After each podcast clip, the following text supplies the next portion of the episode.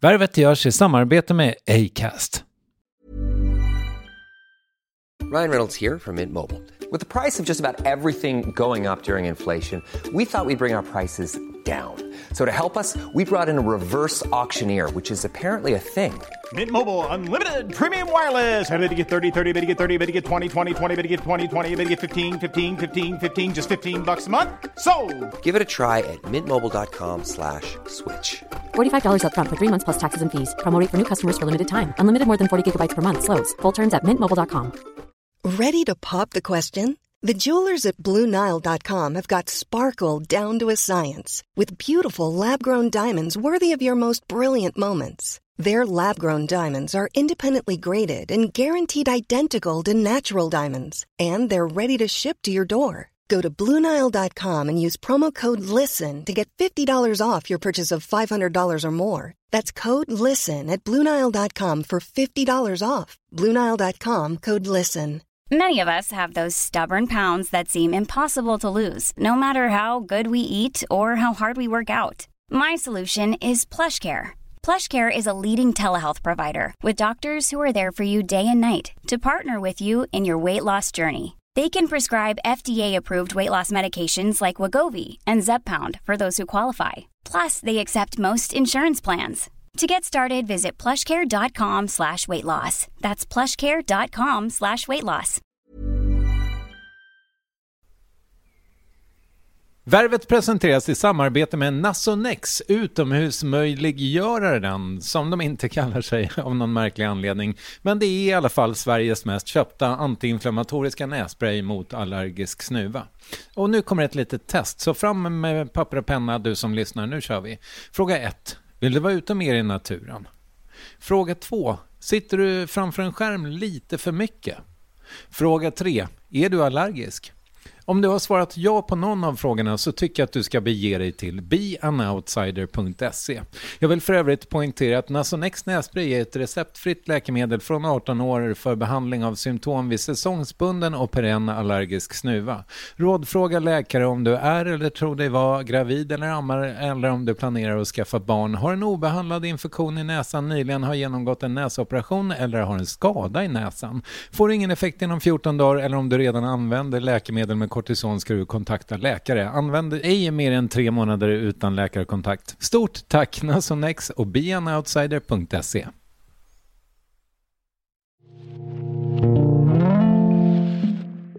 Blåsväder är kul. När det händer grejer, när det stormar lite, det är roligt.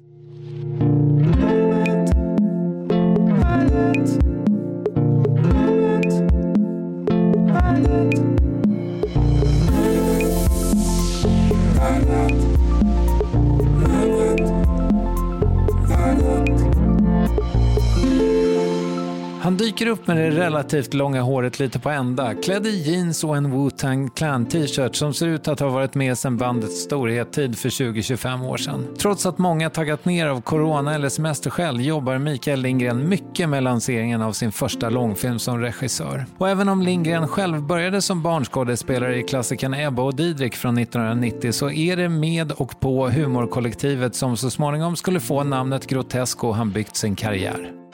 The Jag är moderat, jag gillar inte sos. En förmyndarstat gör din hjärna till mos. De måste in på arbetsmarknaden på något sätt. Komma hem till mig, städa min bostadsrätt. Den här skiten som du säger till mig om att det inte bara är att så här, eh, häva ur sig lite sköna idéer, man måste leverera också. fan, väx Tror du att jag är dum i huvudet eller? Kanske, jag vet inte. Tingle in, tingle in. Ut i rasa rock i ribbat under dess för Who is king? DJ Träcksen tingeling Plingeling, pling pling.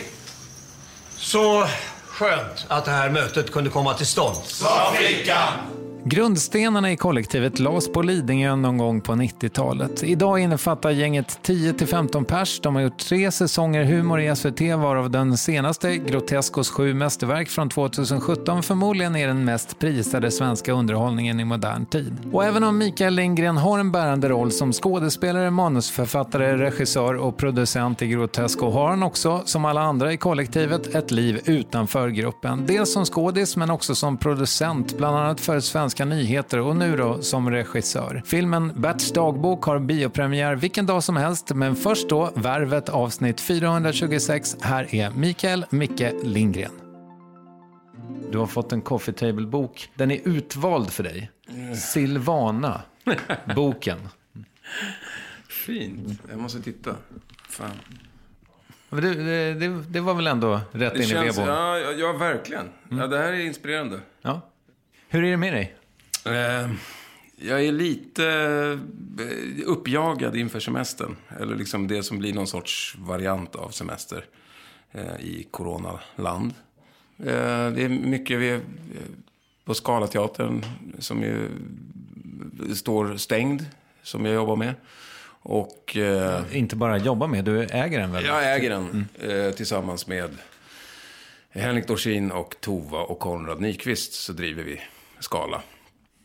Och eh, det, är, det är inte så kul att driva teater just nu. Nej, det förstår jag. Eh, det, är, det, det är spännande, minst sagt. Eh, men eh, nej, vi har ju en revy som jag och Henrik jobbar med och ska leda.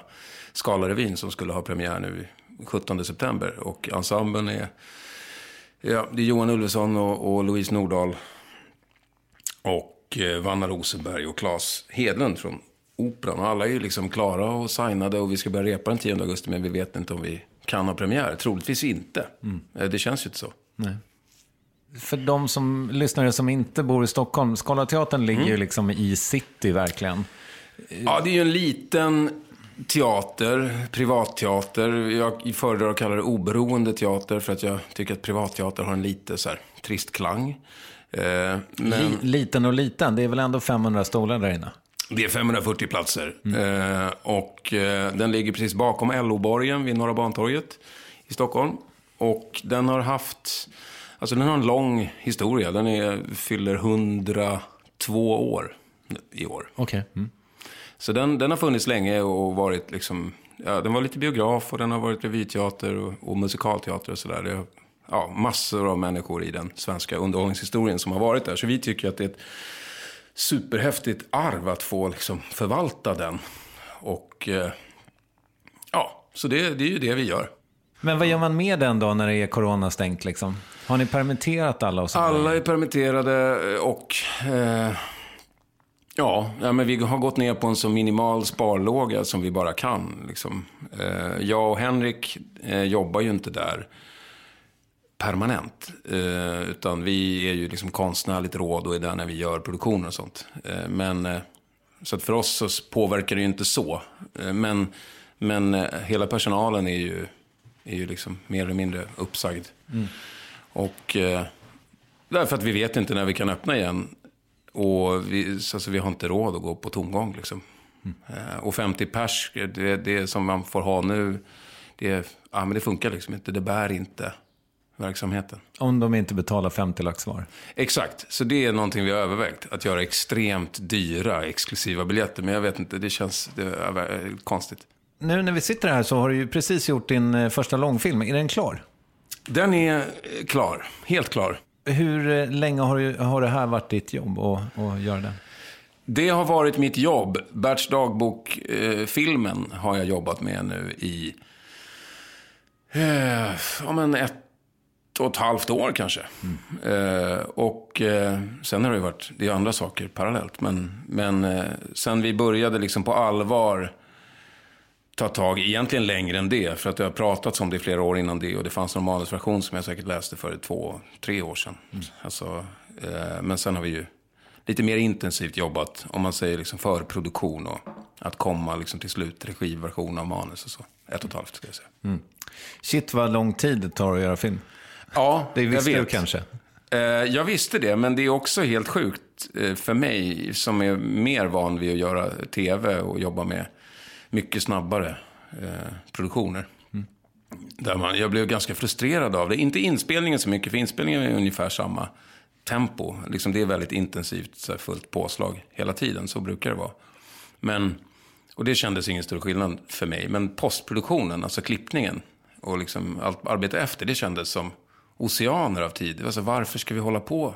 Varför gör vi så här? Kan vi inte bara sända den här filmen nu? Så kände jag. I övrigt, vad är det för skillnader med, mot det du har gjort förut?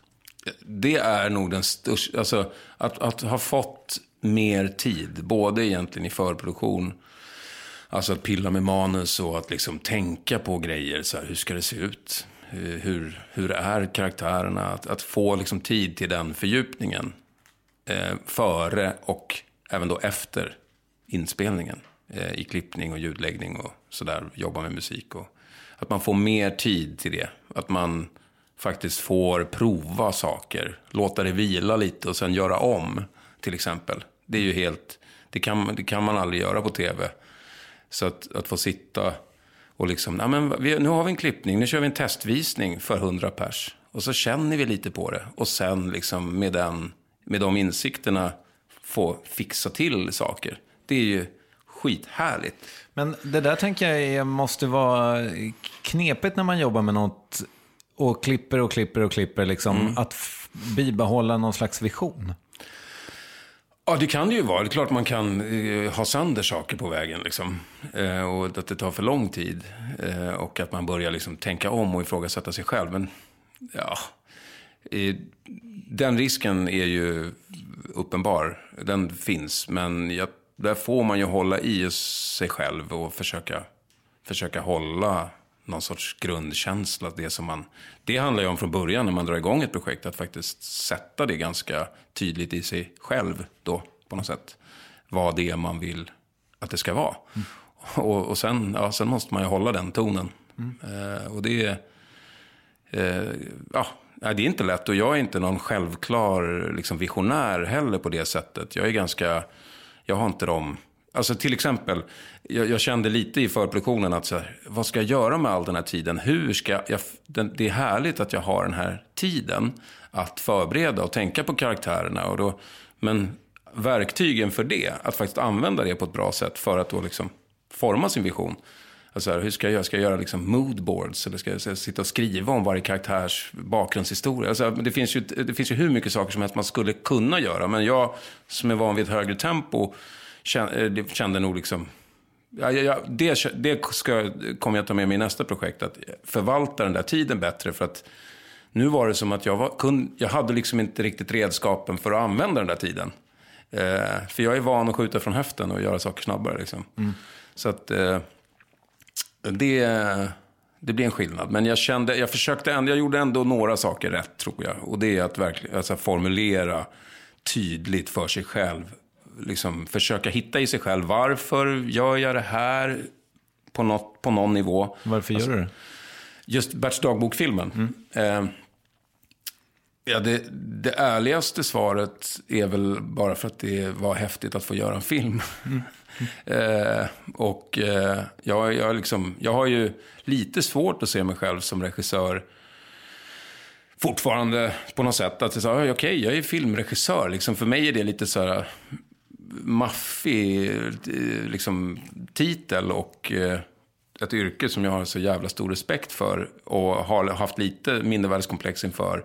För att jag har haft kompisar och människor omkring mig när jag växte upp och när jag började lära mig hur man gör saker som, var, som jag tänkte var bättre på det här. Liksom. Och eh, så att för mig, jag var ju alltid skåd, med skådis och eh, lite producent. producent alltså, gick bakom och liksom drog igång grejer och hittade symbioser med, ja, men med, med Henrik Dorsin och med andra människor, kompisar som har liksom blivit regissörer och, och gör andra saker, animatörer och så.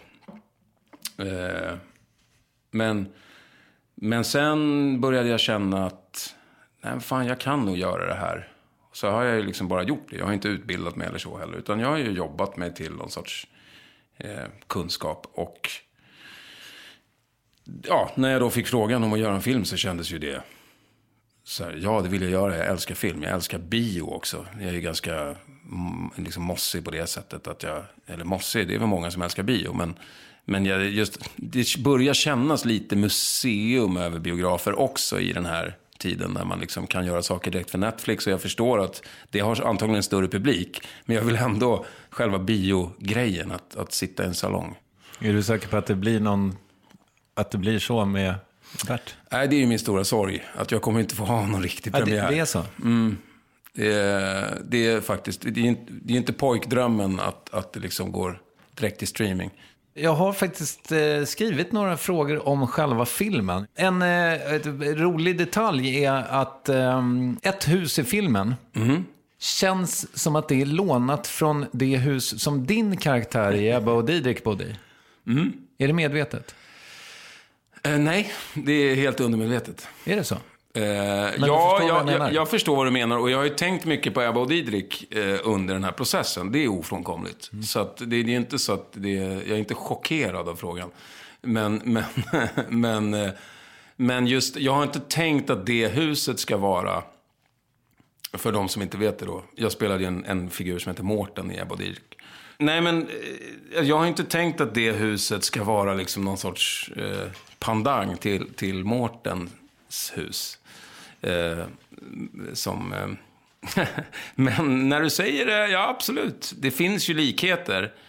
Eh, men det finns likheter för det är ett liksom flashigt vitt hus. Eh, och det är så. Men jag, jag tycker, samtidigt så har jag inte alls velat säga samma sak eh, som, som då Peter Schildt eh, ville säga. Eller liksom Eh, Ebba Didrik sa om Mårten som ju var att han var en olycklig materialistisk pojke som var liksom eh, illa behandlad av sina föräldrar i ett kärlekslöst hem fyllt med saker.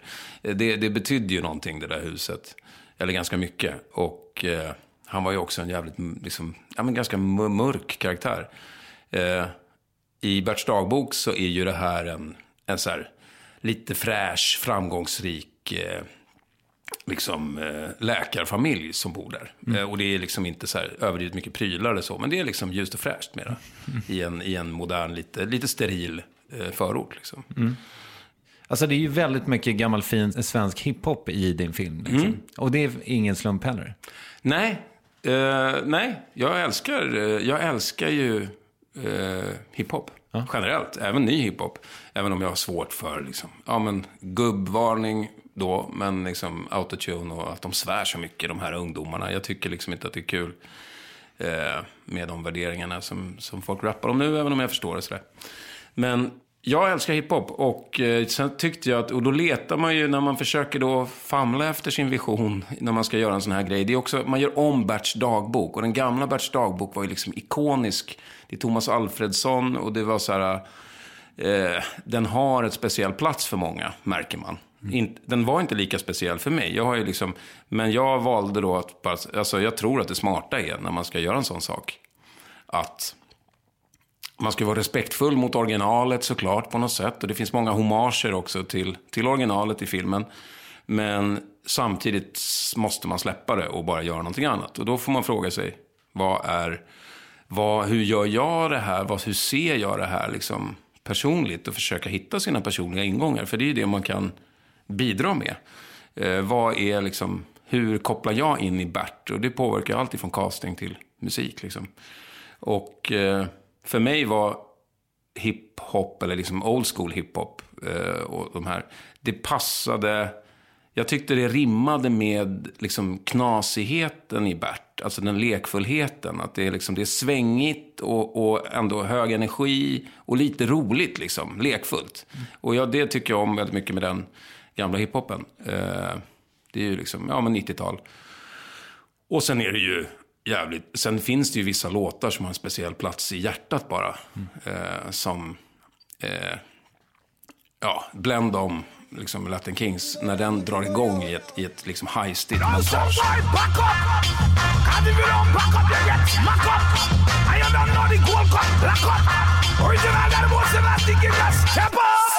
Jag ska skildra verkligheten som en spegel och bryta ny mark och sätta ny Då känner ju jag bara för min egen personliga del, bara yeah, det här, är- det här är skönt, det här är kul.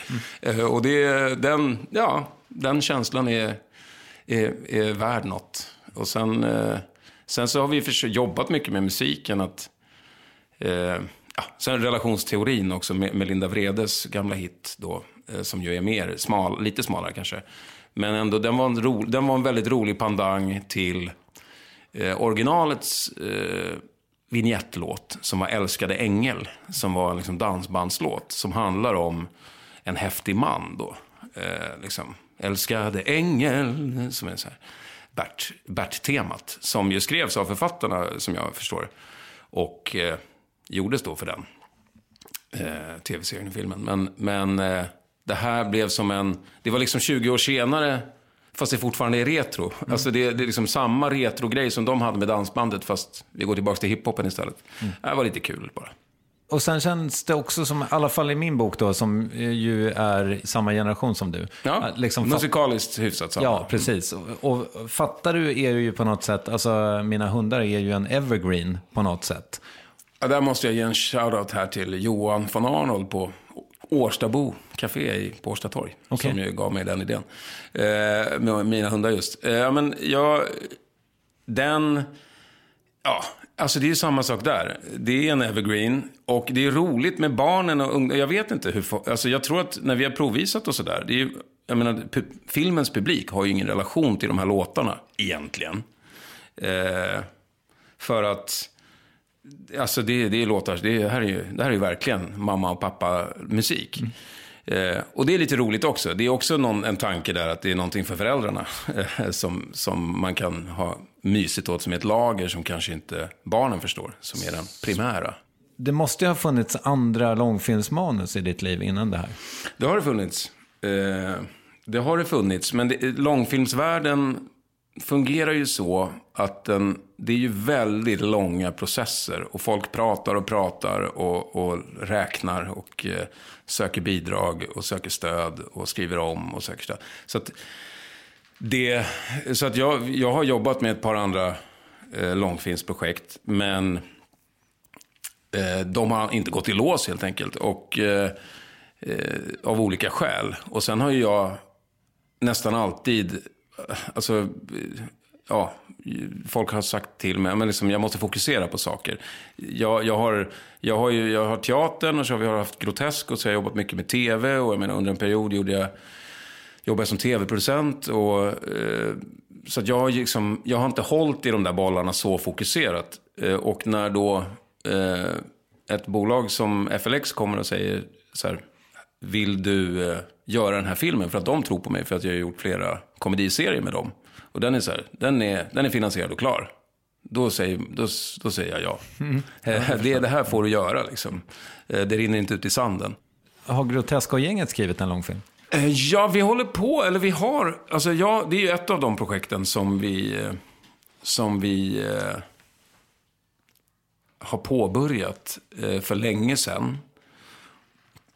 Eh, av olika skäl så, så började vi skriva på en, en, en liksom svart eh, ja, men, komedi.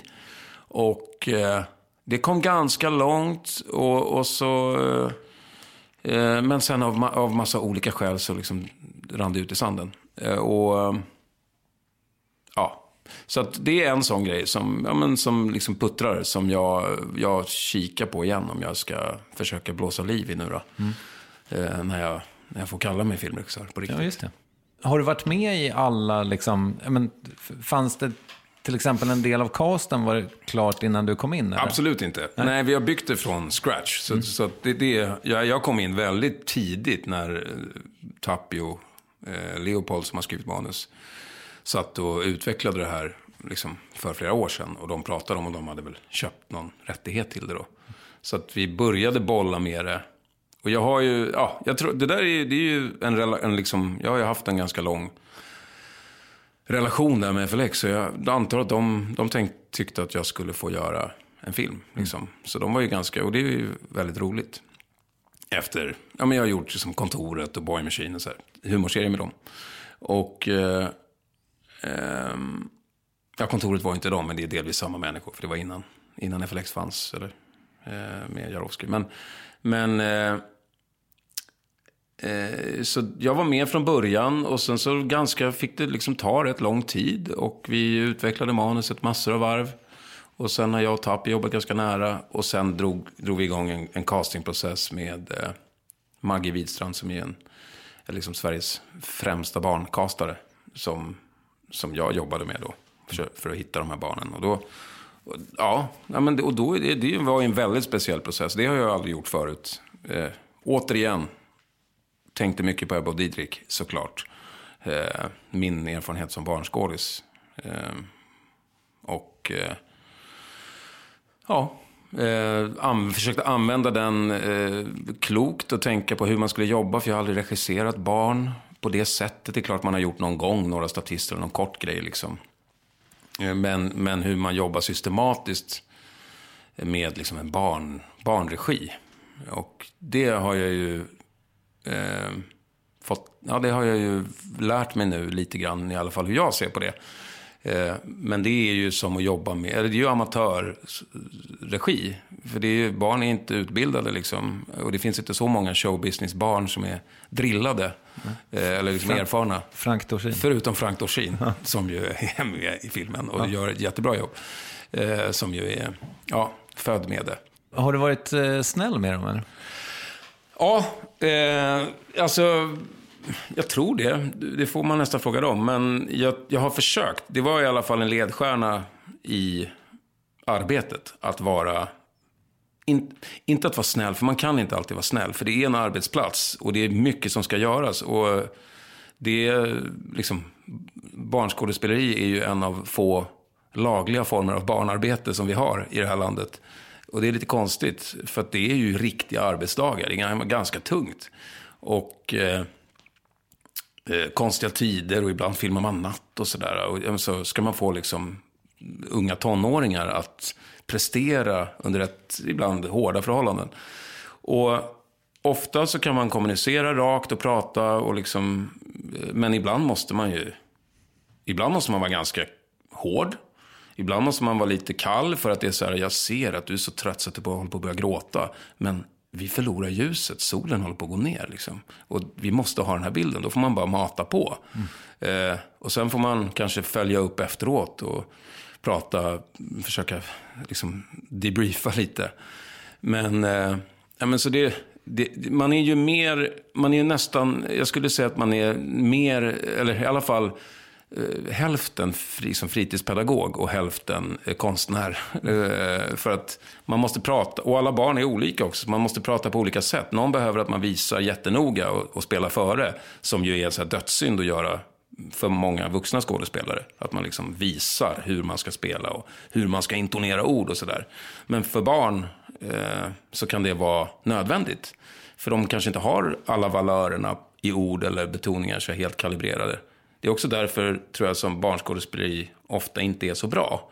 För att eh, just någon vuxen har sagt till hur man ska säga det. Så där är en jävligt delikat balans. Man måste liksom, man vill ju ändå, helst av allt vill man ju att en, eh, en skådespelare, barn eller vuxen ska, ska förstå vad man säger och varför och att det kommer ifrån någon slags organisk plats i en själv. Att, öh, min känsla liksom. Men hur får man en replik att bottna, alltså hur får man en, skådesp- en barskådespelare att bottna i en replik då? Man försöker, alltså det är inte säkert att det går. Och det var inte alls alltid det gick när vi gjorde Bert. Jag tycker de, de var svinduktiga, eh, barnen, och kämpade ju. Men i vissa situationer så, så eh, är man ju, kan, ibland får man ju använda manipulation också. Alltså för att få dem att förstå. Men det, det finns ju olika sätt. Det bästa som jag försökte göra, det är ju att faktiskt försöka få eh, skådespelaren att förstå vad man gör. Och vad det är man känner. Och varför. Det är så här, men du, ja, och då man bara pratar om, du kommer, och det är ju svårt också eftersom man filmar brutet. Så man, man, har- man har ju liksom inte upplevt historien. Ibland kan det vara att ett gräl eh, om någonting kanske spelas in före Eh, själva anledningen till grälet. Och då, då måste man ju så här hjälpa till och prata om vad har hänt innan, var, var kommer du ifrån? Eh, och sen kanske försöka hitta personliga jämförelser. Det försökte jag göra då, lite sådär eh, hobbypsykologiskt. Att, att så men försök hitta någonting. Vad, vad, har du blivit riktigt ledsen någon gång över någonting? Alltså, är det någonting som... Då måste man ju ha, för att kunna göra det, måste man ju ha ett väldigt förtroende mellan sig själv och skådespelaren, om det är oavsett barn eller vuxen. Men, men en vuxna skådespelare gör ju det arbetet själva. De har ju sina egna inre processer och, och liksom kan ju eh, ösa ur sitt eget liv och sådär. Eh, Men, eh, men barn har inte den tekniken, så då Men med ett förtroende så kan man prata om det. Så här, jag vet att jag pratade om det med Hugo som, som spelar Bert. Att så här, men fan kan du ta fram någonting som har, vad har, har du någon upplevelse som är, som, var, så- som, som du blir liksom, som du får lite ont av när du tänker på? Eh, och liksom när som har gjort dig riktigt jävla knäckt och ledsen. Då måste man vara ganska stark också och cool som barn att kunna här, ta fram det och på något sätt gå in i den känslan. Det är inte helt lätt. Finns det scener i filmen som du känner att du kunde ha gjort bättre? Absolut. Och det är ju film eh, och tv, alltså inspelning är ju en, en, en liksom väldigt eh, komplex actionsport på det viset. Det var någon som sa att så här, filmregi är som ja, men typ eh, kulturens liksom bungee jump. Att det är så här, man bara, för man, det är så jävla mycket, halvbra metafor ärligt talat. Men, liksom, men det är en actionsport, det känner jag. Jag vet inte om de sa bungee jump, det var konstigt. Men... Bungee jump känns inte heller som en sport riktigt. Nej, det är ingen sport. Nej, det kan inte ha varit bungee jump. Skitsamma. Actionsport är det för att det är, det är så många faktorer. Dels har man begränsat med tid. Det är så här, man är beroende av solljus, man är beroende av en jävla massa människor som är proffs på sina olika avdelningar och alla behöver information. Eh, och man har en produktionsledning som skriker via liksom en inspelningsledare att saker måste gå på tid. Och, och samtidigt ska man försöka göra bra konst och få folk att slappna av och liksom eh, vara känsliga eller roliga. Eller, så det är så här, det är ju...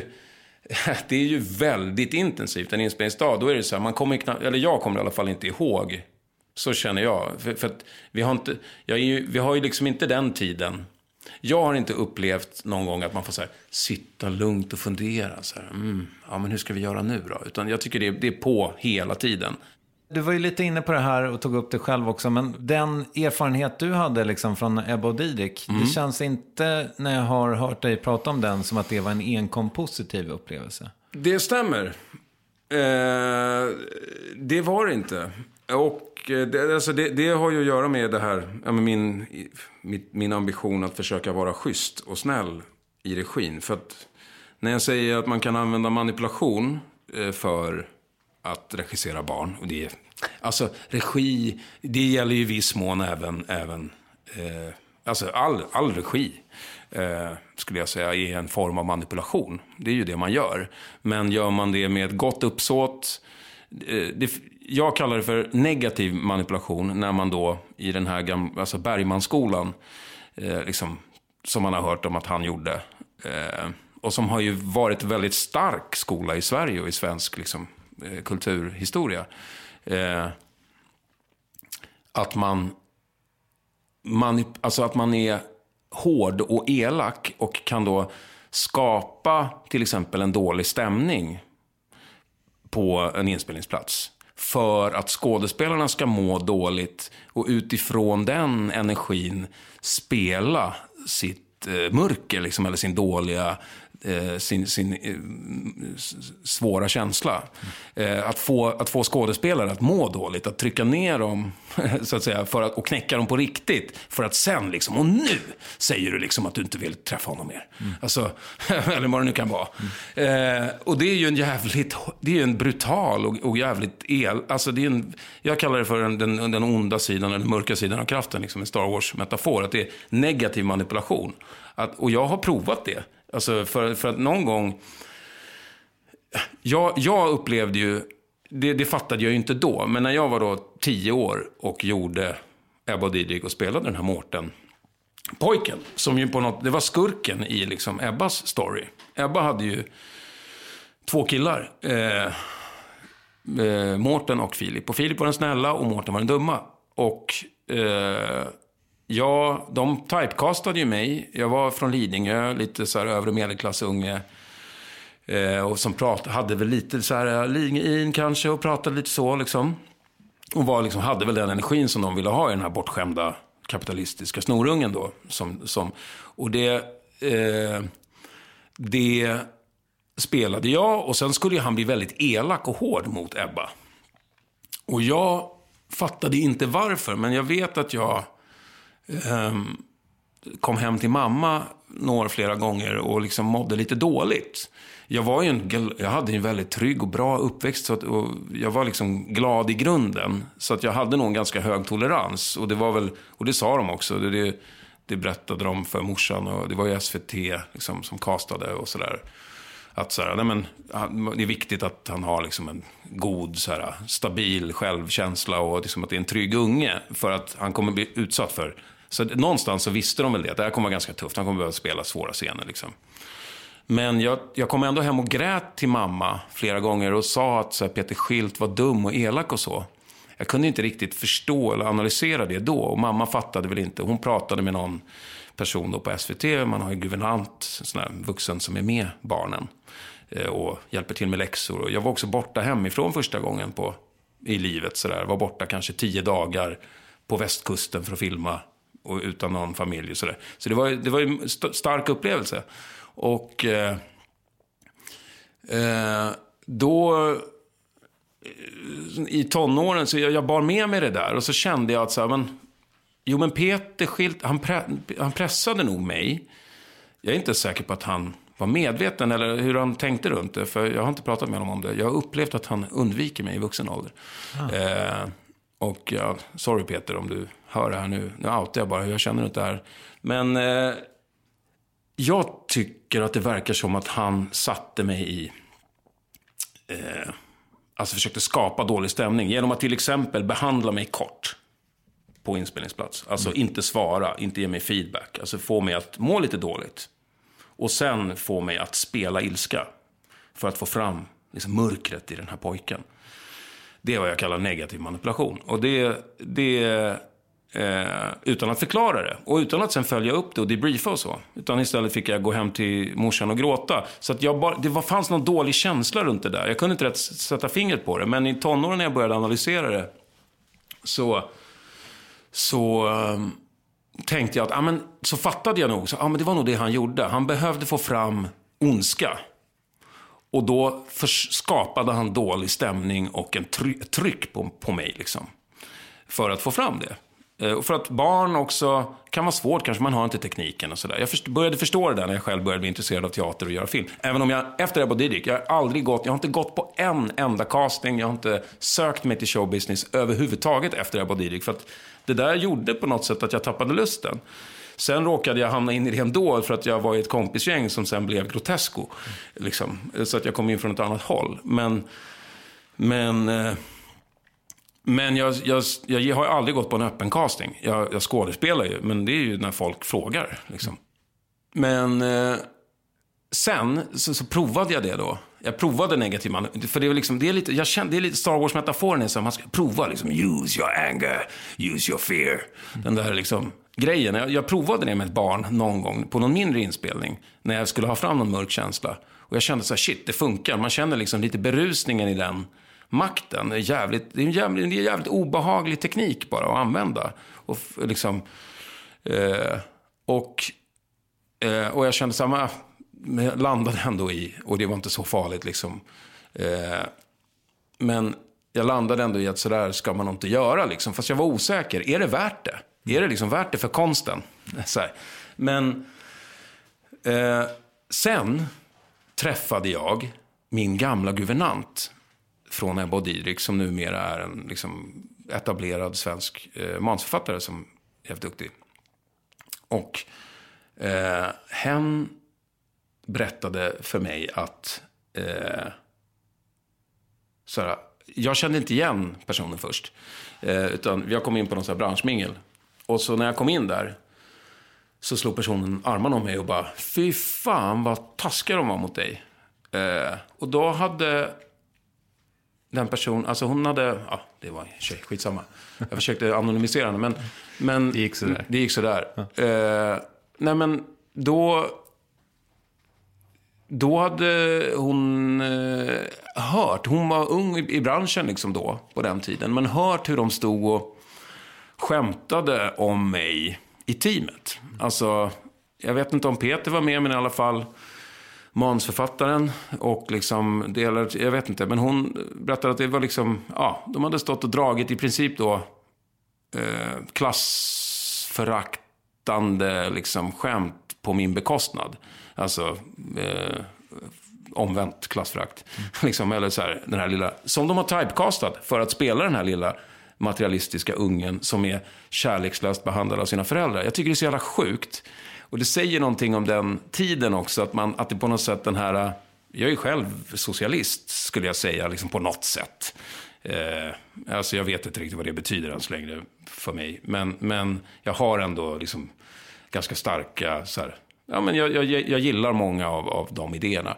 Men, eh, men, men det fanns ett konsensus då, så att det här liksom kulturvänsterpacket eh, kan stå på en, jag kan inte dra alla över den kam, men att det ändå på något sätt kändes okej okay på en filminspelning på den tiden, på 80-talet. Att stå och hata på en liten unge för att han kom från en liksom, övre medelklassmiljö. Med andra vuxna, med ungen närvarande. Eh, och Ja. så, inte så konstigt då att jag kände någon sorts obehagligt tryck när jag kom hem. Alltså, skulle du säga att det är ett bearbetat trauma? Är du färdig med det? Eh, Uppenbarligen inte helt eftersom jag ändå får vissa känn... Jag känner ju liksom när jag snackar om det så här lite grann. Eh, och så kan jag känna mig löjlig också att jag pratar om det. Det hände för så länge sedan liksom. Jo. Eh, ja, men, men, men, men ja. Eh, det är inte, jag skulle, det- har inte på något vis sabbat mitt liv eller, eller eh, jag, jag har bearbetat det ganska mycket. Men det finns kvar där som en liten tråd som, som liksom jag, jag ja, men lär mig av. Alltså jag tycker att jag försöker göra det till något, till något eh, och så jävla, så farligt var det ju inte. Alltså det fanns ju andra människor som ändå var fina och eh, stöttade upp. Men det var... Eh, nej, det, det hade en, en, en konstig effekt. På, det har definitivt påverkat mitt liv väldigt mycket. Mm. Ja, men jag förstår det. Ja, också kändisskapet runt att vara barnkändis är ju speciellt. Alltså, så att det, jag vet inte vad som är vad där riktigt. Det Men- kan ju också vara det som gjorde att jag inte ville bli skådis eller inte sökte mig till castings. Eh, liksom, för att man fick ju också massa beundrarpost och, och sådär. Men det måste ju ha förföljt dig nästan, alltså, ha, jag menar, det är väl fortfarande folk som känner igen dig för just den grejen? Jag skulle säga att det är det jag blir mest igenkänd för fortfarande. Ja. Eh, det är konstigt alltså. Även fast jag då försökt maskera mig genom alla år, tvättat bort min Lidingö-dialekt och odlat skägg och varit flummig liksom. Och sådär. Försöker på alla sätt. Men det känns som att du blir lite defensiv när du pratar om Lidingö. Som att du liksom på något sätt måste... För, alltså som att du alltid måste förhålla dig till det faktum att du är uppvuxen där trots att du inte har valt det. Ja, det stämmer. Eh, nu försöker jag ju ha en, en jag är 42 år. Jag, jag, jag försöker ha en, eh, en klok. Jag tror att, ja men du har rätt. Det, och det, ligger- det sitter nog djupt. Att det känns på något sätt, jag skäms lite över att jag kommer därifrån. Eh, och vill gärna prata bort det på ett snyggt sätt. men, men... Eh, eh, Det låter pissjobbigt ju. Ja, men jag gör ju inte det på riktigt längre. Men jag, har, jag bär med mig den där känslan. Det kan ha med Ebba och Didrik att göra också. Därför att Mårten var ju någon sorts eh, chock av... Alltså den var ju en överdriven eh, liksom, Lidingö-kille. Som, som, ju då, som också var ond. Och eh, som är förknippat med det här. Så det, det kanske har med det att göra. Jag tror att innan det, det var ju samtidigt som jag liksom gick in i tonåren. Så efter det gjorde jag ju en... Det sammanfaller faktiskt i mitt liv med då Ebba och Didrik. Och efterspelet av Ebba och Didrik och det kändisskapet och sånt. Där jag ju spelade en liten bortskämd, eh, liksom väldigt eh, överklassig unge. Med de attributen också som en sån har. Med liksom lite det här, ja, men det här språket och sånt. Och sen att få syn på det hos sig själv på tv. Och att alla andra ser det som ens liksom primära personlighet. Eh, alltså barn, så man kom in på ett ungdomsdisco och liksom någonstans. Och bara, det är ju såklart lite roligt och jag fick säkert liksom tjejer på det i tonåren. Men, men, eh, men, eh, men också bara konstigt. Eh, konstigt. Jag, Björn Gustafsson berättade för mig någon gång hur det var när han blev sådär jättekänd. Och eh, över en natt där med Carina Berg och Mello och det. Att det liksom kändes när man kom in på stället som att det kom fram en söt tjej och tog en på snoppen. Samtidigt som det kom någon hård kille från, någon kille från sidan och bara slog en på armen. Så, bara, ah! så det var liksom obehagligt, lite skönt och plågsamt samtidigt. Eh, jag upplevde det i någon sorts tioårsversion. Eh, det, sen så, så gjorde jag ju en ungdomsrevolt som blev, det är också en reaktion såklart mot Lidingö, mot mina föräldrar. Liksom. Jag blev jag var också, eh, det, det, liksom inte bara, jag var nog väldigt fylld av någon sorts eh, vilja att göra gott och rättspatos som kanske kommer från mm, liksom, så här, djupt kristna värderingar som finns i bakgrunden någonstans. Kanske så har jag tänkt på, var fick jag det ifrån? Så här, humanism, varför var det så viktigt? Liksom? Eh, men, eh, men jag blev ju alltså, ja, mer och mer vänster och gjorde ju liksom uppror på det viset. Och eh, ja, jag skulle säga att jag är en typ, eh, någon sorts, eh, jag blev ju någon sorts frihetlig socialist, ibland kommunist i tonåren liksom. Som absolut inte ville kännas vid eh, mitt Lidingö-arv och tyckte det var ganska bökigt. Ska man liksom... Sen är det ju så, har jag förstått i vuxen ålder, att alla punkarna som hängde på Söder har ju de här bakgrunderna. alltså, eh, det är därför de blev sådana. Med, säkert med några undantag. Men liksom, eh, så att eh, det, det, eh, man kommer ifrån liksom, ja men ofta övre medelklasshem eller akademiska hem och så ganska stabila bakgrunder. Och så har man gjort uppror mot det. Det är det som är punk. Och så eh, i en svensk kontext liksom i, i Stockholm. Jag bara tänker på det här med eh, din och eh, Björn Gustafssons bild av att få en hand på kuken och en eh, smäll på eh, armen. Liksom. Ja, Hur var det där i din egen skola liksom, när, det, när det briserade? Alltså det, det måste ju ha I- förändrats över en natt, liksom, Ja. hur folk såg på dig. Ehm, ja, men det var väl... Alltså, dels så var man ju redan... Alltså, det här var ju i den trevliga socialdemokratiska samhällsplaneringsåldern där det i princip bara fanns kommunala skolor och där man också hade tänkt lite så här smart. Eh, så att man placerade skolor så att man blandade bostadsområden. Man hade liksom hyreshus, eh, radhus och lite villor. Så försökte man sy ihop det där som man gjorde då, smart, så här, för att blanda lite. Eh, och det var ju så jag och Henrik Dorsin och eh, flera andra i liksom Grotesco träffades. Det, det, det har ju verkligen på riktigt. Jag hade ju inte lärt känna henne. Alltså det har ju påverkat mitt liv så himla mycket. Att jag hamnade i samma klass som Henrik. Eh, f- eh, jag hade säkert gjort kanske något konstnärligt ändå. Men att det har driv, dragits mot humor är väldigt mycket på grund av, eller tack vare, beroende på hur man säger det, Henrik. Och eh, det, han kom ju från hyreshusen liksom. Och jag kom från villorna. Och att man hade den där sociala mixen tror jag är jävligt bra. Och det skulle jag vilja att det fortfarande var. Och jag hatar friskolor även om jag fortfarande gick, eller jag gick i en friskola i gymnasiet. På gymnasiet kan jag tycka att det kanske är okej. för då har man redan etablerat sina viktigaste sociala grejer kanske. Men, eh, men i grundskolan, bort med dem. Eh, därför att de förstör integration, social sammanhållning. De bara sabbar samhället. Kan vi sluta sabotera, betala för att sabotera sammanhållningen i, i landet? Please. Alltså för mig är det liksom, ja men mitt och Henriks långa partnerskap är på något sätt ett, en, en, en lovsång till den socialdemokratiska samhällsplaneringen på det viset. Eh, och även om jag, eh, alltså, jag, jag tycker att sossarna är, är helt sinnessjuka idag på vissa sätt. Jag skulle säga att det finns en, det finns en trötthet i hela det politiska systemet. Broilerkulturen, eh, att man liksom sitter fast i gamla mönster, gamla föreställningar om världen. Eh, att man för en, en oärlig storebrorspolitik. Att det ligger någonting i Reinfeldts idéer eller min kompis Aron Flams idéer om, om det sovande folket eller liksom den hjärntvättade passiva befolkningen. Och den här statsindividualismen där vi tror att vi är fria men vi har en sån extrem konsensuskultur eh, som då har götts också av det här, den, den liksom socialdemokratin. Det finns ju såna här baksidor av, av socialismen eh, med liksom just kollektivismen, när man håller så hård koll på varandra. Eh, men så att det finns, det finns skitmycket eh, liksom skräp i den idéhistorien också. Eh, men i det stora hela, ett samhälle där vi är schyssta mot varandra och ställer upp för varandra och åt eh, var och en efter behov. Den principen ställer jag upp och sen är ju bara frågan hur organiserar man det i en globaliserad värld med någon sorts eh, med nya visioner att ta hänsyn till. Liksom. Sossarna lyckas inte återuppfinna sig själva. De är värdelösa. Eh, De har också liksom ljugit och manipulerat och klappat folket på huvudet på ett sätt så att jag förstår att folk går till SD. Eh, Gamla, många svikna sossar går till SD. Det är antagligen SDs väljarbas är ju gamla sossar. Primärt.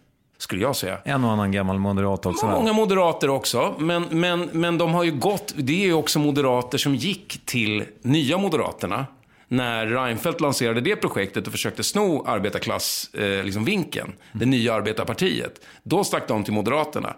Sen hängde de med Moderaterna i två valperioder och sen funkade inte det heller. Och då gick de vidare till SD. Så att jag tror att de flesta av dem kommer egentligen från sossarna från början också. Men, men eh, sen så finns det ju såklart en, en borgerlig, så här, gammal brun, konservativ, eh, mörkblå sida i SD också som är som är, men den stora, den stor, det, tricket de håller på att lyckas med är att de har kuppat liksom, den gamla folkhemstanken.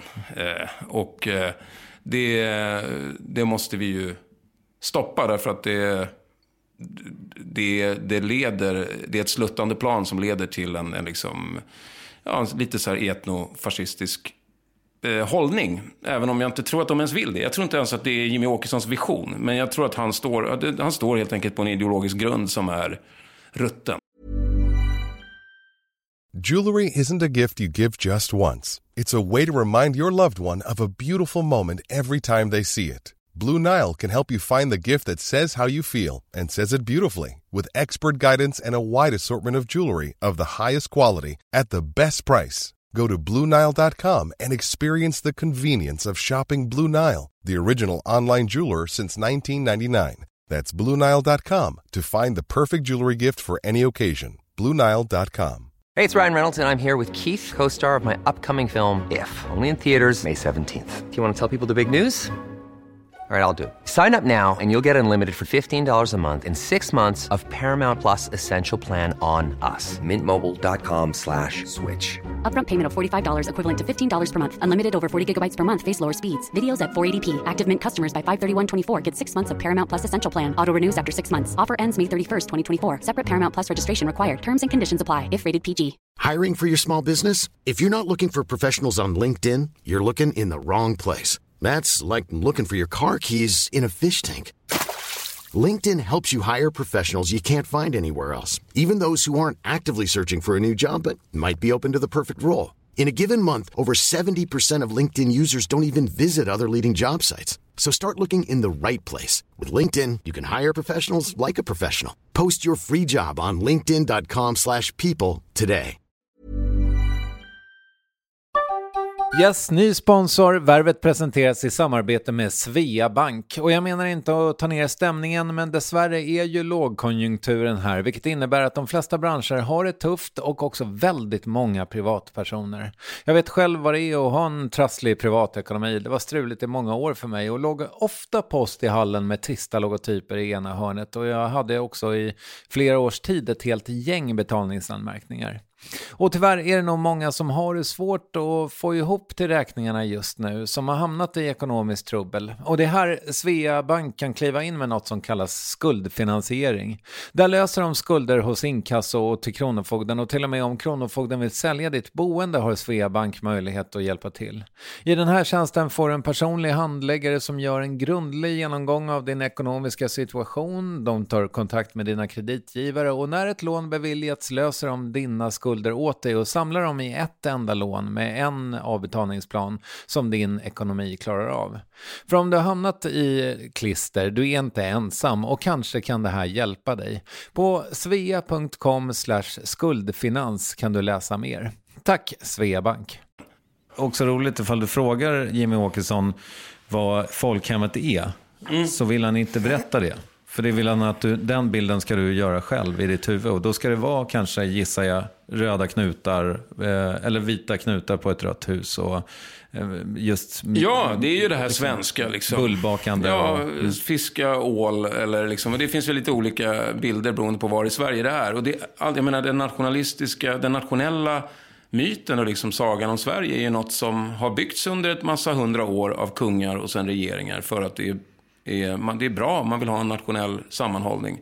Eh, för att bygga ett starkt samhälle och för att eh, ha en bra skattebas och allt vad fan det är. Men, men, eh, Eh, Så den, och jag gillar den också. Jag tycker att en svenskhet, att vi ska så här, försöka formulera en ny svensk kultur som då förhoppningsvis, eller som ska vara inkluderande.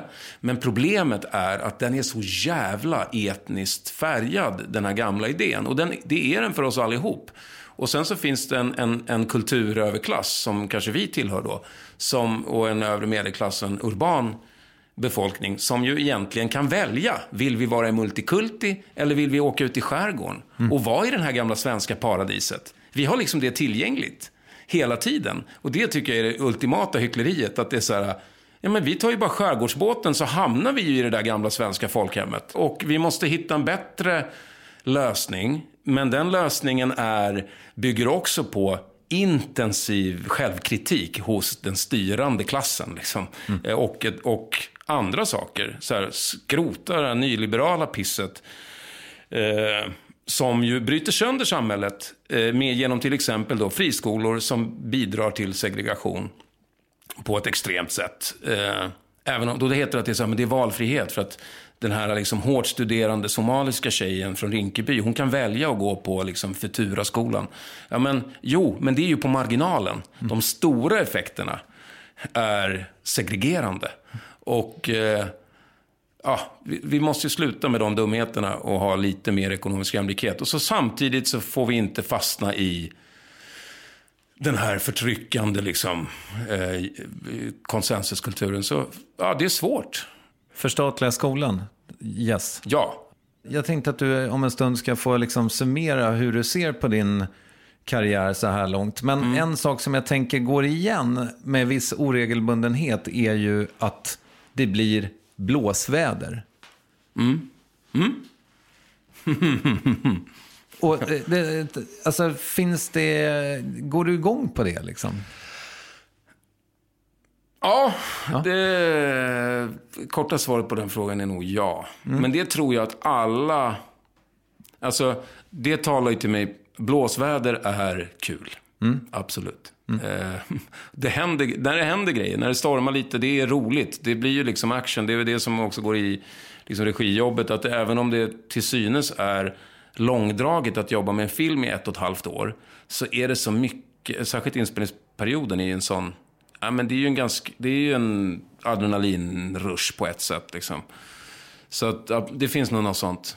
Och det går ju både i min... Eh, som komiker också. Alltså är man samhällsintresserad, har varit lite rebellisk, haft Che Guevara som idol. Även om man då sen förstod att ojsan, han var visst en mördare som sköt folk i huvudet eh, point blank utan rättegång också. Eh, men men eh, så, så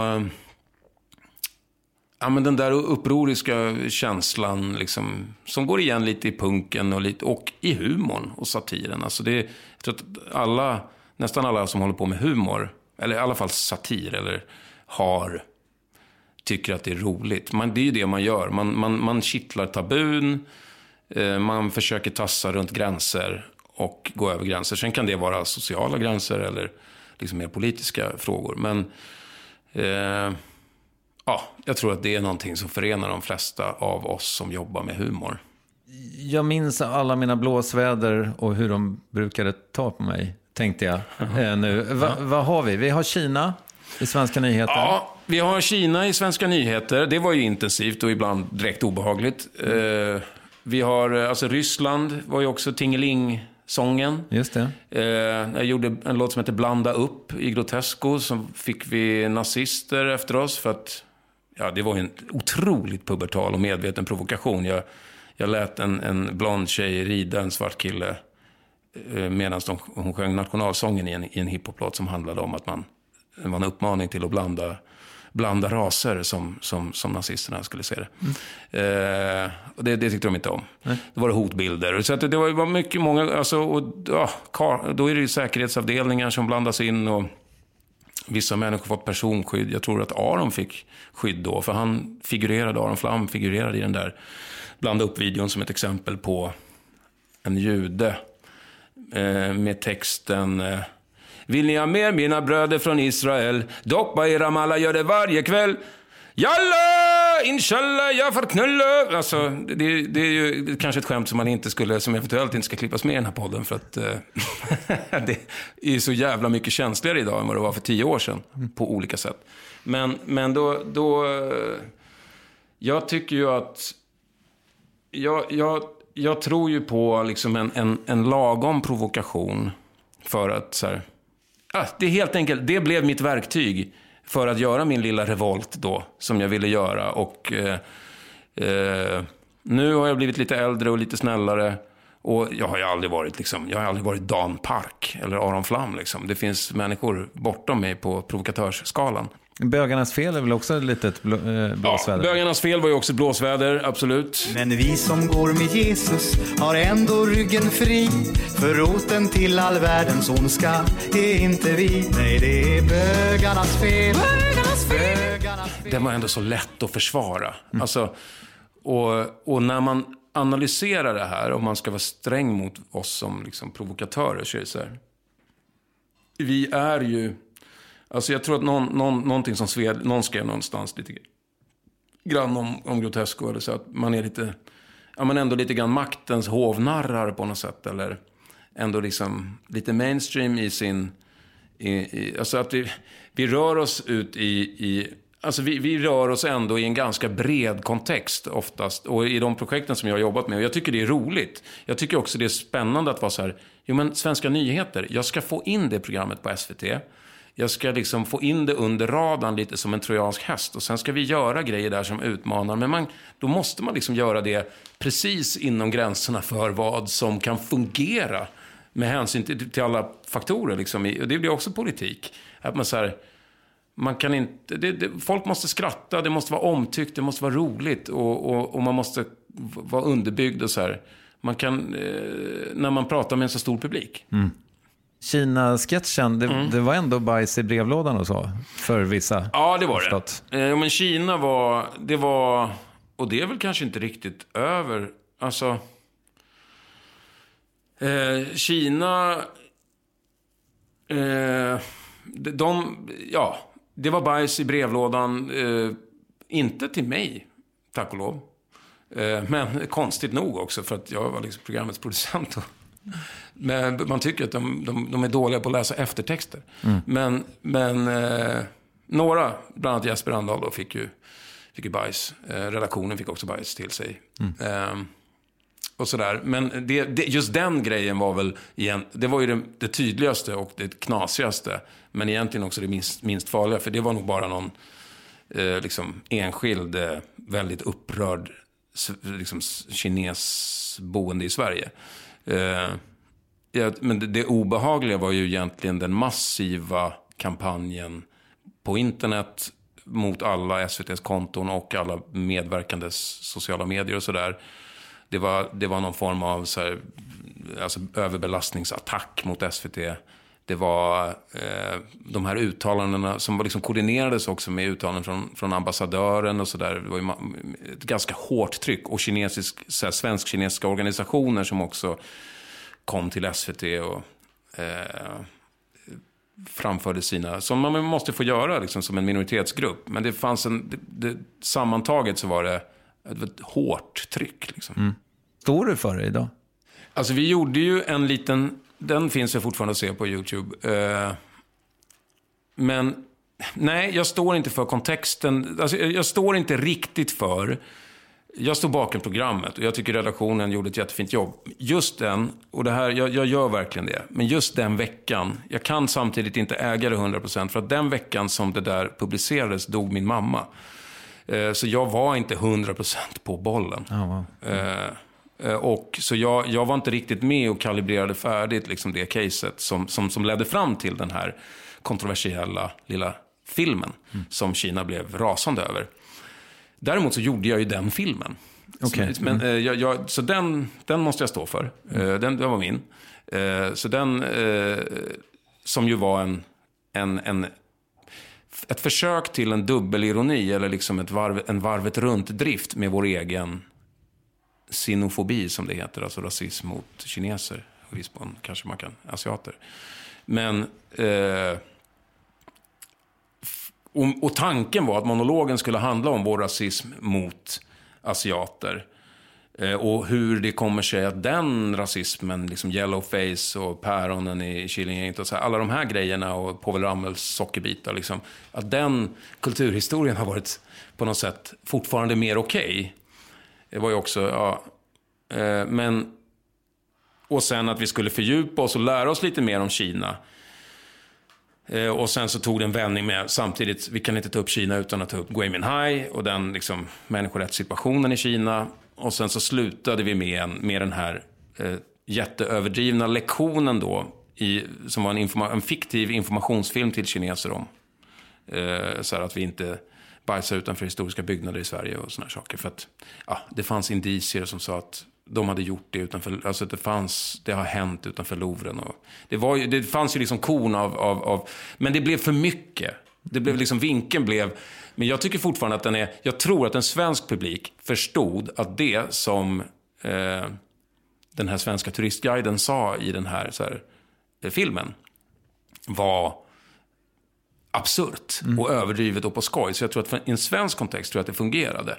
Jag tror att man läste in, vi sa ju sådana här sjuka, liksom överdrivna saker som att, eh, ja men liksom, eh, och om du ser, eh, if you see a Swedish person walking a dog, it's not because they just bought lunch. Alltså sådana där grejer som är så här, det är skämt som är så här Kalle skämt som fungerar i en svensk kontext. Men, men och att vi, så här, vi äter, eh, ja, det, det var grova och medvetet rasistiska, liksom, eller så här, xenofobiska anklagelser.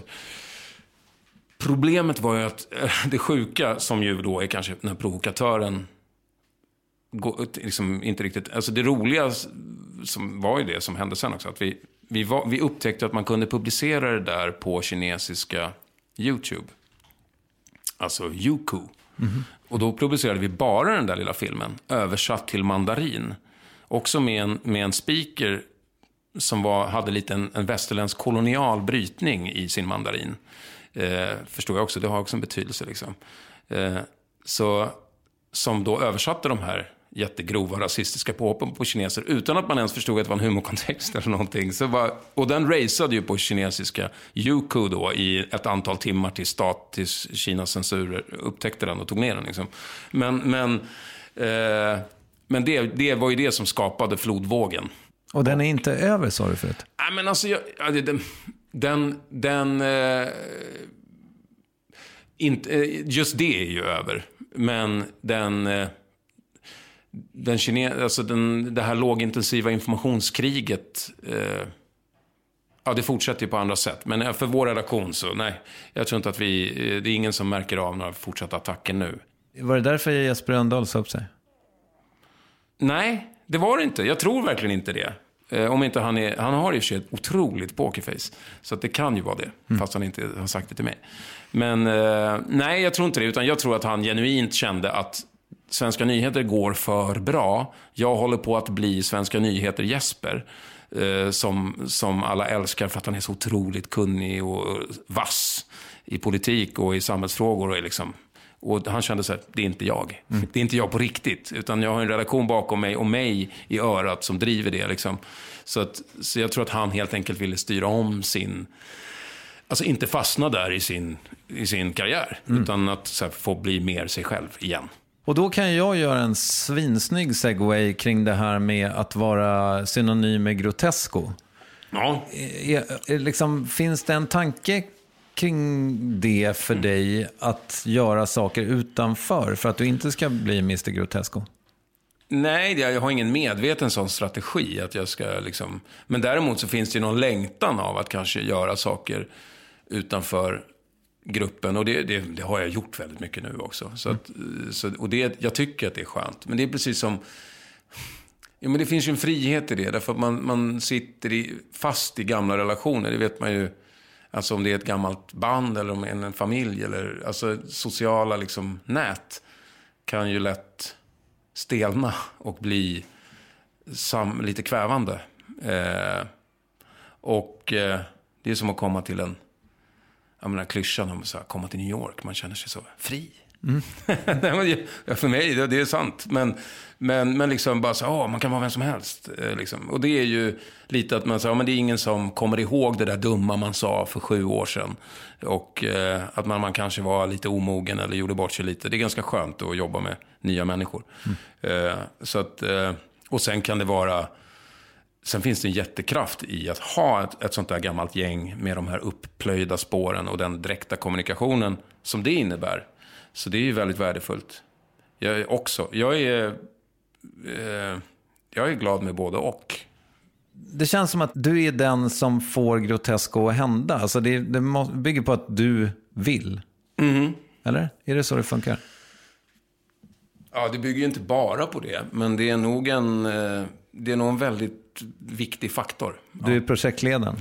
Ja, men jag, är ju, jag har ju varit lite så, projektledaren och, och liksom spindeln i nätet och kanske och liksom motorn i många situationer. Sen har det varit lite olika eh, i olika projekt. Men ja, jo men i stort sett stämmer det väl att om, eller ja, om jag, om jag inte är på så är det nog svårt. Det finns inga planer nu för Grotesco förutom eventuellt ett långfilmsmanus då? Det finns inga planer. Jag, bara tänker, jag tänker igenom här. Jag bara, har, vad har vi sagt egentligen? Nej, alltså jag tror att, jag tror att Grotesco kommer att- att sammanstråla igen i någon form. Eh, Men sen är det så här också, fan vi blir äldre.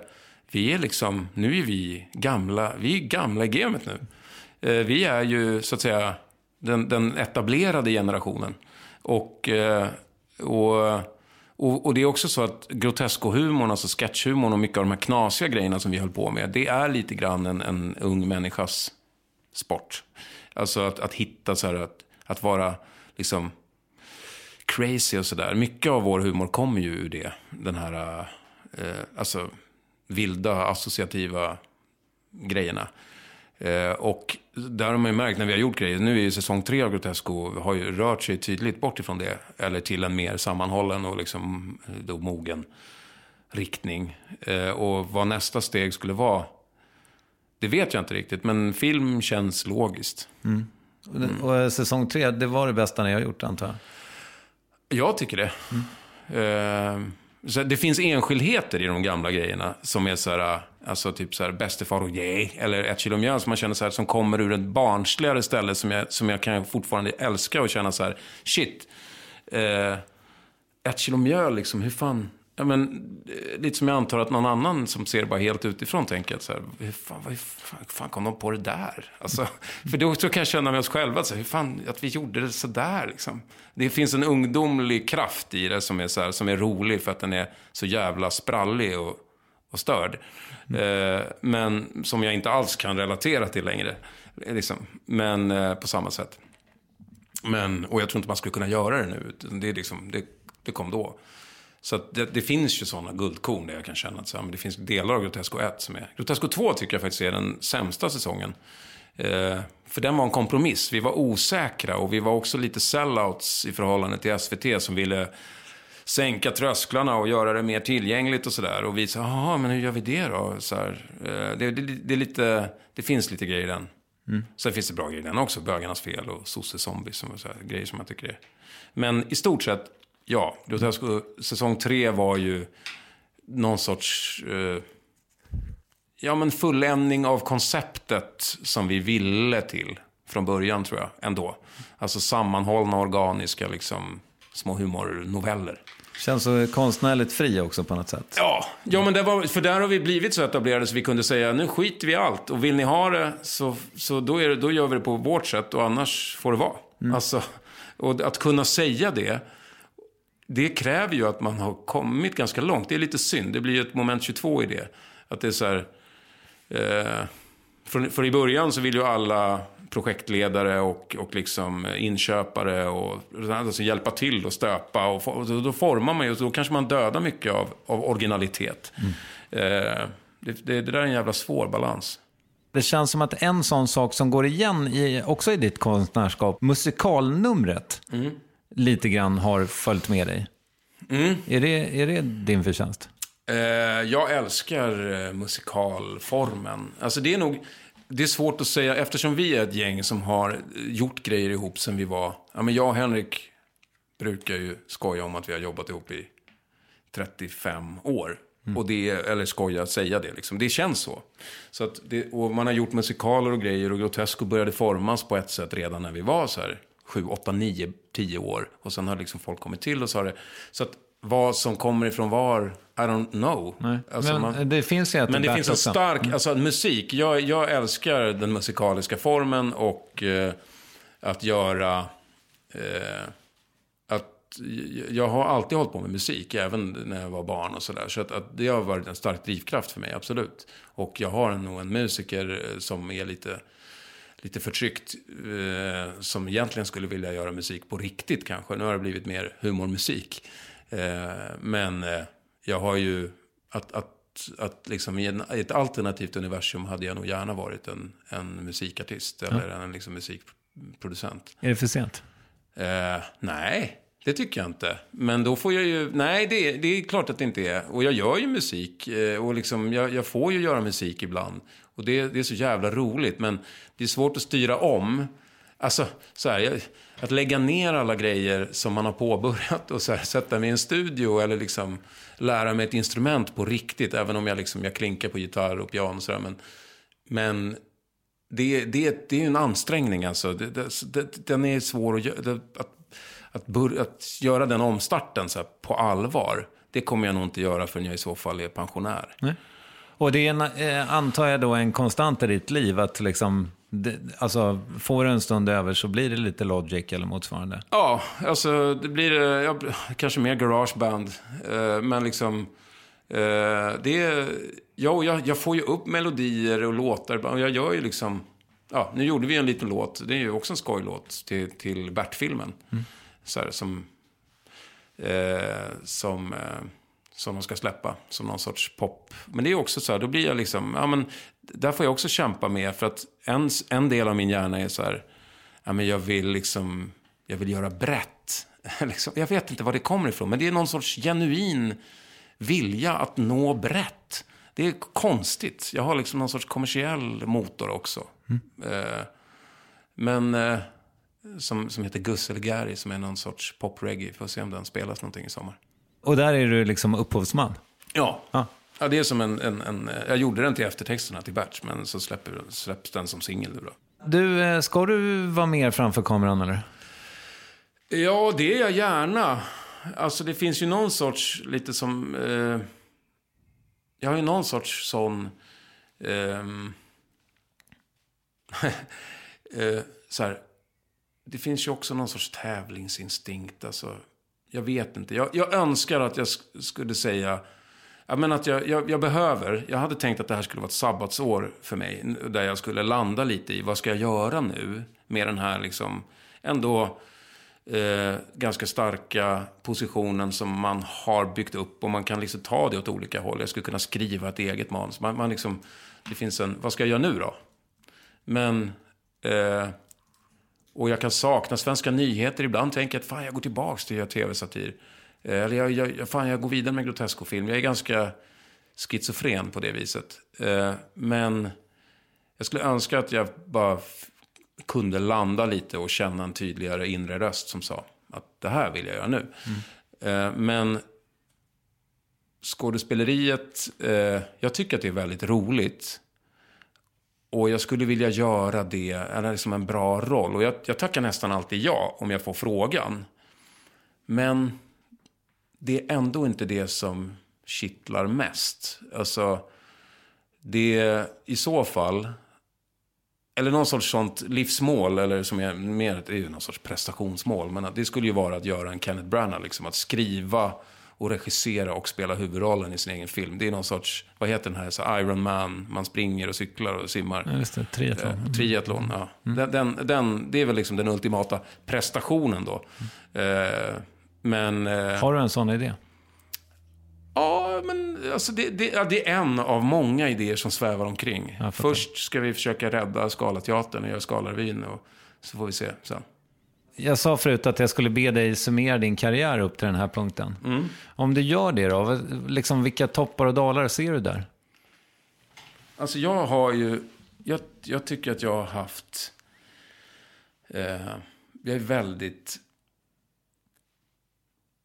Jag har haft... Jag har väldigt roligt på jobbet. Jag är väldigt glad över mitt jobb, som är så varierande också. Eh, och jag tycker oftast att det är... Det finns toppar och dalar hela tiden såklart. Och nästan alltid när jag går in i ett nytt projekt så har jag också djup ångest i någon period. Eh, det, det hör till liksom för mig. Det är någon sorts uppförsbacke innan man lyckas så här, eh, omfamna det helt och hållet. Nästan vad det än är. Så där är det, det svajar ju ganska. Och sen är det landningar efter projekt som kan vara rätt brutala också. Och gå ut över människor runt omkring och så. När man liksom kom, ska komma ner i varv. Någon, någon kompis uttryckte som att, så här, man, när man är, för det är så, sådana här projekt och med i, i, liksom, i en ensemble eller i ett team, det är väldigt intensivt. Så man, när man ska landa ur det så måste man så här, ja, men, fälla ut landningsställen, kolla var man ska landa, eh, liksom, lite så. Om man ska eh, använda metaforer och vara lite smart i det där. Jag har blivit bättre på det med åren. Men, men eh, jag, alltså att, att få... Jag, alltid, jag tror att jag... Jag har alltid varit... Jag, jag har ju varit någon sorts symbiot och har liksom kopplat in mig i olika grejer. Eh, och med olika människor och, eller företag och projekt. Och... Ja, men det finns ju en, en lite längtan också efter, ja men som kanske, ja men lite när mamma dog, som var, mamma dog i cancer för snart två år sedan. Och eh, hon, eh, jag har alltid gillat att spela trumma, jag spelar så här djembetrumma. Och eh, jag har haft, haft en liten baby djembetrumma för jag var involverad i ett projekt i, i Västafrika när jag var 20 där vi höll på med musik och typ, utbildning. Och eh, sen när hon, samma år då som hon dog, min 40-årsdag, så, så hade hon inför min 40-årsfest, och då var hon i, hade cellgifter och hade tappat håret och sånt och var liksom ganska bruten. Men hon höll ett så fint eh, tal på, på, mitt, eh, på min 40-årsfest. Där hon då gav mig en stor trumma och sa så här, ja men, eh, någonting i stil med så här, trumma, nu kan du trumma liksom starkare. Eh, och eh, ja, jag sörjer henne fortfarande, jag är, nog, jag är inte alls över det. Men ja, det är också något som, som, ja, men, som hände lite då, eller som jag, det är, som, det är någon tanke som redan var, finns, att, att kanske försöka höra i, eh, lite, känna lite tydligare sin egen röst. Och eh, att inte gå in i, i liksom symbios för, för lätt. Utan att så här, ja, men vara var mer distinkt i den där, lita på den egna inre klangen. Eh, och det tror jag att alla mår bra av. Om man kan göra det. Mm. Eh, och det, ja, så att hur det tar sig uttryck, det får vi se bara. Vi gör så här nu tycker jag, att vi tar eh, mitt eh, succémoment, det nya succémomentet, frågor du inte fått förut. Mm. Härligt. Ja. Har, du mycket, har du mycket kol i ditt liv? Kol? Mm. Dioxid? Eller? Grundämnet eller rå, Eh, råvaran? Eller? Jag snus, jag är ju grav nikotinist. Jag vet, det är väl inget kol i, i snus va? Det vet jag inte. Det är väl kol i allt? Ja, det är det. Kol i kroppen och kol... eh, Vad heter den här eh, se- serien? New Carbon, den här science fiction-grejen med Joel Kinnaman. Kinnaman ja. Mm. Eh, ja, den har jag sett lite grann, om det räknas som kol. okej. Eh, och... eh, Men du är ingen stor grillare? Eh, nej, men jag är faktiskt en, en snyltgrillare. Jag brukar så här, om, om jag ser att grannarna har en grill igång, då springer jag snabbt ner och köper något. det, det, eh, ibland går jag runt, ibland vandrar jag runt i Årsta bara i, på jakt efter en grill. Eh, och sen är det så här, fan, jag har, liksom, jag har några korvar, skulle jag kunna slänga på? Jag har gjort det, ja, det har jag faktiskt bara gjort en gång. Men, Men ändå. när jag hade bråttom och fixa mat till dottern. På vilka sätt ångrar du att du inte gjorde lumpen? Ja, det ångrar jag faktiskt. Eh, därför att jag hade mått bra av att lära mig självdisciplin. eh, fått lite ordning och reda. Så här. Jag tror att jag hade varit en, en kanske lite mer uppstyrd och lite mer harmonisk person om jag hade fått en uppsträckning och typ så här, någon hade skrikit åt mig att jag skulle bädda sängen och sådär. Och så. Ja, men jag tror att eh, jag tror att jag hade haft nytta av den. Därför att självdisciplin är så jävla värdefullt. Och det förstår man ju när man, inte minst när man då jobbar som egen företagare och frilans och, och eh, liksom konstnär i den här. Alltså att valfrihet kan ju vara fruktansvärt förlamande. Eh, och då måste man så här, sätta upp mål och gå benhårt mot de målen. Jag har ju lyssnat på amerikanska självhjälpsgurus och sånt för att försöka bygga upp det i vuxen ålder. Men, men det hade varit skönt att få med sig det från Dumpen bara. Favoritstadsdel utanför Stockholm? Bostadsområdet Djingis khan i nordöstra Lund, eh, skulle jag säga. Okej. Eh, jättemysigt gammalt eh, så här, radhusområde som från början var en eh, så barackbostadskoloni ute på någon åker för studenter på typ 60-talet, eh, 60-70-talet. Där, Eh, ja, men när man, där man inhuserade massa utbytesstudenter och sådär. Eh, och sen växte det, folk blev kvar där och det blev någon sorts så här, lite hippieaktig men ändå liksom väldigt ordnad, eh, eh mysig, stor, bilfri koloni där husen ligger i, i cirklar och barnen springer fritt. Det bara, jag tycker det är väldigt mysigt. Det borde vara en modell för, för hur man byggde saker. Vad vet du om din framtid? Jag vet att jag kommer att ha ett väldigt kaotiskt år eftersom jag eh, älskar eh, Skala, teatern och vi, jag vet inte fan hur vi ska liksom eh, klara att hålla teatern igång om vi inte får öppna snart. Så det, det tänker jag mycket på. Eh, och eh, sen... Ehm, ja, sen, har jag, sen är det några filmprojekt. Jag har några filmprojekt som är ganska skarpt läge, liksom, som, som, som ligger lite längre fram. Eh, som jag håller på att utveckla manus på som ändå går. Det är sannolikt att de blir av. Och, så det är väl, jag ska väl jobba mer med film. Eh, och sen ska jag försöka vara med min familj och eh, min dotter. Det är en, nu blir det förhoppningsvis någon sorts hyfsat lugn semester. Även om jag kommer behöva ja, men göra lite PR för Berts dagbok och så. Vill du rekommendera något? Jag skulle vilja att våra barn får en... en, en så här, det, det känns oroligt eh, i, i världen och i Sverige också. Eh, man vet inte riktigt vart det är på väg. Sådär. Men, men eh, förhoppningsvis kommer det något bättre av det. Vi, eh, och att vi kommer ut på andra sidan av pandemi och liksom finanskris och allt vad det kan vara. Eh, starkare.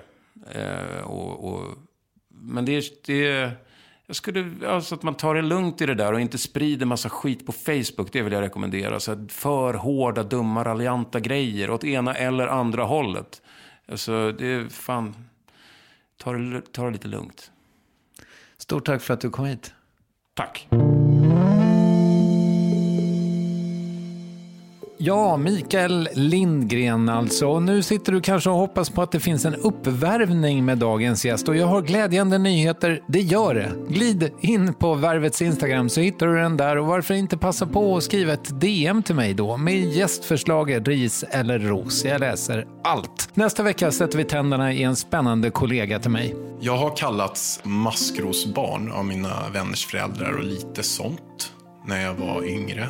För att skulle lika gärna också kunnat gå fel. Jajamän, poddentreprenören Alexander Pärleros hör du nästa måndag och även det programmet kommer att vara gjort av mig, Kristoffer Triumf, Mattias Nordgren och utgivet av Acast. Tills vi hörs igen, ha en fantastisk kväll och sist i programmet idag, blanda upp med Micke Lindgren och Grotesco. Hej! Sverige!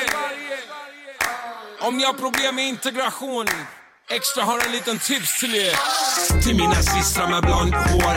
Ta en svart man mellan dina lår och bara Blanda upp, blanda upp, blanda upp Jag säger hej latina det är en ny fas. Backa upp rumba mot nazist Lars och bara oh han är i extas. Hela natten han förråder sin ras. Oh, Blanda upp Extra säger vi ska blanda upp Vi bara oh, blanda upp, blanda upp, blanda upp Jag säger oh, Fredagsvargen, nu blanda upp. Det bara blanda upp, blanda upp, blanda upp. Vill ni ha mina bröder i Israel? Doppa i Ramallah, gör det varje kväll. Jalla! Inshallah, jag får knulla. Vill ni ha mer systrar i Afghanistan? När det blir mörkt, jag burkan och dra ner på stan. Blanda upp, blanda upp, blanda upp. Ooh, blanda upp. Extra CV vi ska blanda upp. Bara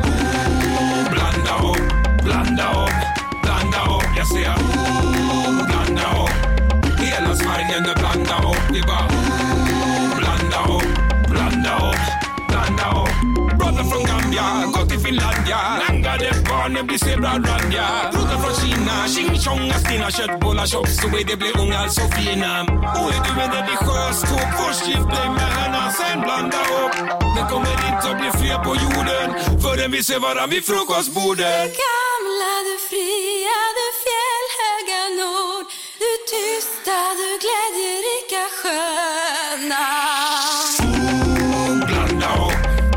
upp. Ser vi ska blanda upp. Vi bara ooh, blanda upp, blanda upp, blanda upp. Jag säger ooh, blanda upp.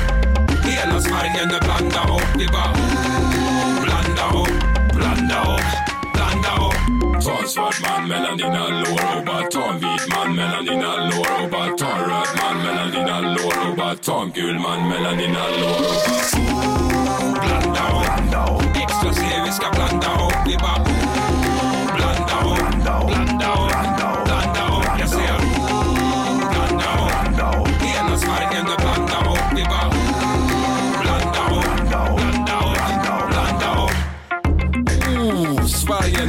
som gäller.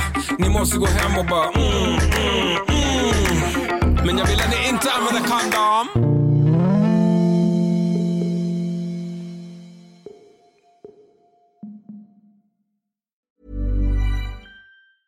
Even when we're on a budget, we still deserve nice things. Quince is a place to scoop up stunning high-end goods for 50 to 80% less than similar brands. They have buttery soft cashmere sweaters starting at $50, luxurious Italian leather bags, and so much more. Plus, Quince only works with factories that use safe, ethical, and responsible manufacturing. Get the high-end goods you'll love without the high price tag with Quince. Go to quince.com slash style for free shipping and 365-day returns. When you need mealtime inspiration, it's worth shopping Kroger, where you'll find over 30,000 mouthwatering choices that excite your inner foodie. And no matter what tasty choice you make, you'll enjoy our everyday low prices, plus extra ways to save, like digital coupons worth over $600 each week. You can also save up to $1 off per gallon at the pump with fuel points. More savings and more inspiring flavors make shopping Kroger worth it every time. Kroger, fresh for everyone. Fuel restrictions apply.